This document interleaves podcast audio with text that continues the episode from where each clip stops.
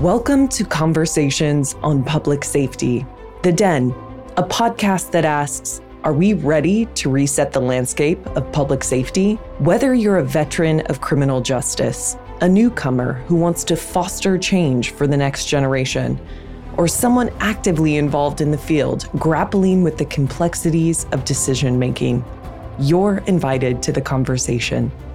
In each episode, you'll hear from a panel of four highly respected criminal justice thought leaders for an unscripted, unedited, and vulnerable discussion about the future changes needed for policing.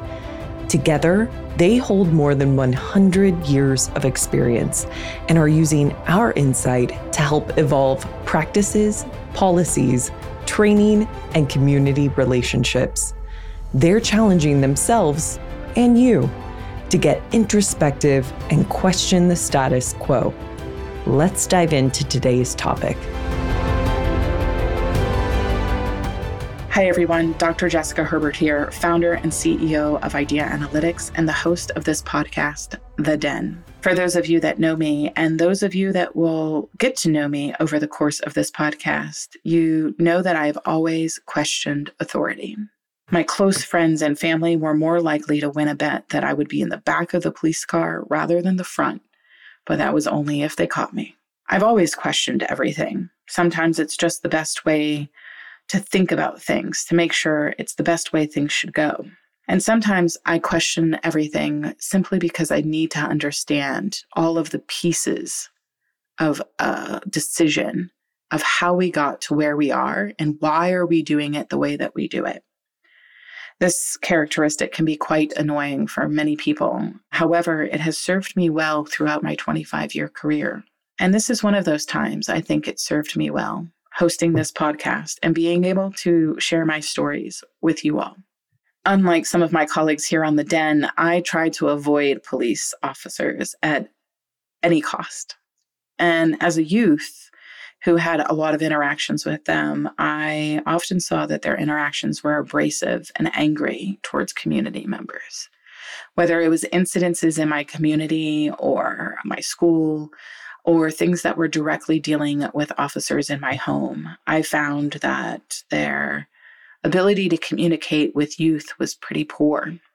Now, of course, I'm running this off of memory, and our memories like to keep and not keep things, but I can tell you that as a youth that struggled with things at home, and the police officers that kept returning me to that home, which was often unsafe, they weren't in my best friend list. And during those interactions, I recognized then and now there's not a whole lot of options. You either return the child back home or you put the child in a facility. The researcher in me today, 25 years later, says that sometimes both of those options are not ideal. But when they're the only option, you're trying to pick the lesser of two evils. I went to college at 16, and that really changed the trajectory of interactions I had with officers. Up until then, it was normally me getting into trouble, or perhaps me making it home after they didn't catch me, but still getting into trouble. But it was during my undergraduate studies that I had mentors that introduced me to things in sociology and criminal justice that gave me a different perspective and were able to talk to me in a way to make me understand or think differently about the way public safety functioned in Northern Virginia it was during that time I got introduced to projects that were exploring new processes on how to serve people with mental illness and substance abuse and really questioning the alternatives to jail. Now, in the late 90s, this was a fairly new idea. When mental health and substance abuse centers were being defunded, the jails and police officers were seeing an increase of interactions of the chaos and the disorder that substance abuse and mental illness can bring about. It was during these projects that I saw an opportunity. One, I could not go to classes, I could dictate my own research agenda that allowed me the flexibility to do other things while exploring these projects and supporting some of these efforts. It also allowed me to be at the table with police officers and caseworkers and psychologists or social workers that were trying all of these new processes.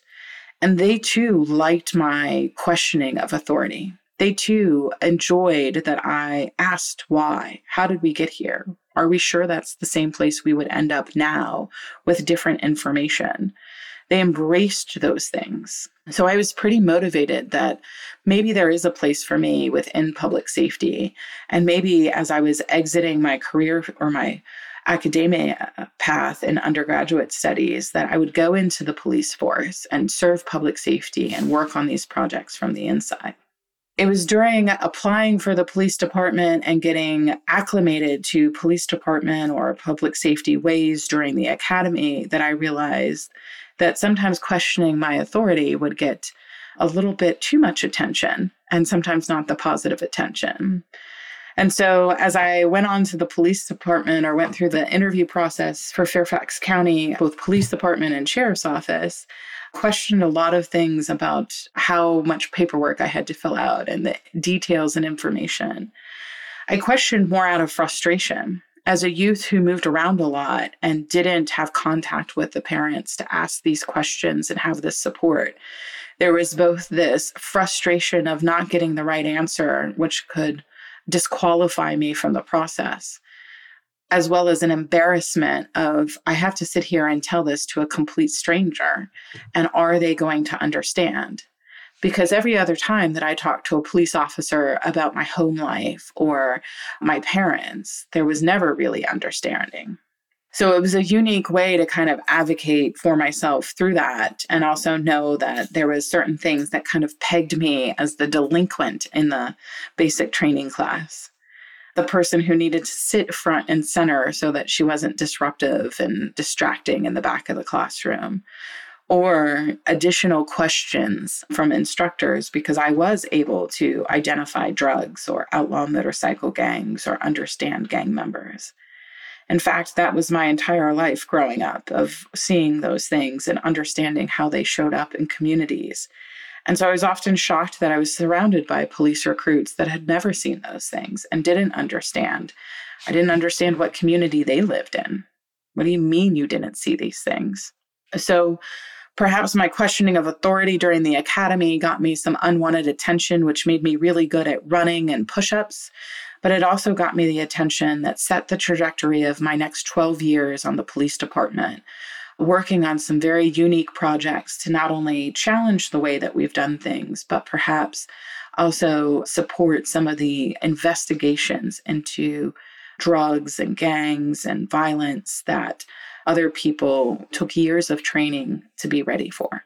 For some people, my 12 years in public safety is so short.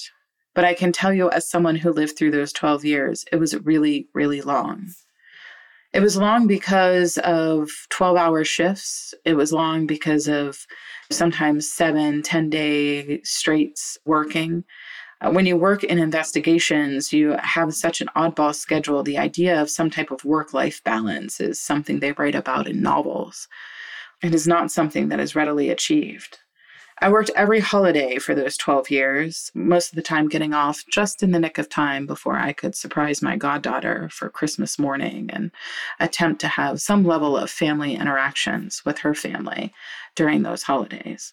My decision to leave public safety after 12 years was mine, but sometimes not mine alone. I realized in those 12 years, especially in the last year, that sometimes my objectives or trajectory was not in the same direction as everyone else. That all of a sudden, the idea of collaborating and working towards solutions was not the same as the leadership or the overall culture or mission of the agency at the time. So my decision to leave was a tough one. I thought that I would be in public service helping communities for 20 plus years. And the idea of what came next wasn't really known. But my idea to continue to push and question authority served me once again pretty well. I went into private industry and, and into academia, where I was able to kind of question these things. I was able to create new projects and new ideas and allow myself to influence the next generation of criminal justice undergraduates and graduates so that when they went into the workforce, they too would see another way of doing things or realize there's something more than just arrest and lock up and arrest and lock up. After I spent a few years away from public safety and some of those efforts, or at least not directly related to them from public industry side, I remember getting a call from a project director asking me to return to the Department of Justice space and help support agencies that were recognizing that the way they had been doing things was not the right way going forward and that they needed smart people around analysis and policy making to help kind of set the ways right. And as much as I laughed, thinking, well, that has never quite been the case, and I don't know if this is actually truth that you're speaking to me, I said yes, and I would gladly return to that public servant heart of mine and work with police departments around this country. And over the last now better part of a decade or more here, I have been able to work in 34 states and over 80 cities on issues from juvenile justice and family court and gun violence and human trafficking, and really just organizational changes with the department and restructuring and hiring. And this has been the most rewarding parts of my career over the last 12, 13 years here, because I can see that there are still leaders across the field that see that the way that we've been doing things no longer serves our departments and our communities, and mm-hmm. that we need to be able to do better. But sometimes in doing better or doing things differently requires a lot of patience because not all of the time does the political, social, or economic issues align quite right so that you can make these changes all of a sudden that sometimes turning the ship to the better path is slow and methodical, and sometimes you get stuck in the process. But that's okay for me as I told you, I question authority. I question the way that we do things. And so these projects over the years has allowed me to question those things for every department I've entered and allowed me to ideate with leaders across this country on what potential solutions are or what potential ways forward are. And why I can sometimes get exhausted that we might not reach there yet, we might not get there. And in 2020, I was questioning as to whether or not we've made any progress whatsoever. This has definitely served me well in terms of getting a national perspective on what public safety should look like going forward. And so it is this questioning and this perspective that in 2020, as we isolated due to a pandemic, and we watched some social justice unfold once again in our country, I realized that it was making me question my time in public safety once again. And it was making my colleagues in the criminal justice industry question their entire careers as well. For some of us, we were watching social unrest unfold like it did in our childhoods or early careers. And we were questioning why we were still here. Why were we still dealing with these same issues once again? Other colleagues of mine questioned if the decades of work towards constitutional and community policing ever really worked, if their research meant anything, and if their policy recommendations and fancy reports were more than just window dressing. It was during this time that I was asked by my colleagues to host conversations to organize us for unedited and challenging sessions to explore our questions about our careers, about how things worked when we were officers versus how things work now that we're helping so many other agencies. To develop the new hard questions that need to be asked for public safety leaders and emerging leaders, and to ideate over solutions to create something new to create the next generation of public safety. The following episodes of The Den are now shared with you. Those conversations that share perspectives and challenges, often in really funny ways, about how we end up where we are and why we know sometimes from our own personal experience certain policy recommendations should never make it to the final report. We share these conversations with you and our perspectives with you so that we can continue this conversation and we can continue shaping and designing the true intentions of public safety going forward. And for our leaders or emerging leaders in public safety, whether you are internal to the department or working with departments from the outside, that you'll continue to keep in mind how to advance our community's needs within the inherent organizational challenges and structures that a monolith of public safety has. Thanks for listening to a little bit of my story. And thanks for tuning in to The Den to hear and share the perspectives of many others. Thanks for listening.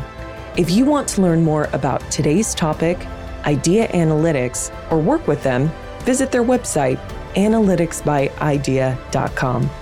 There, you'll find their latest blog posts, case studies, and contact information.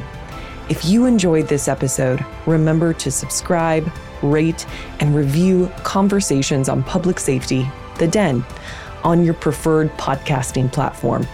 See you next time.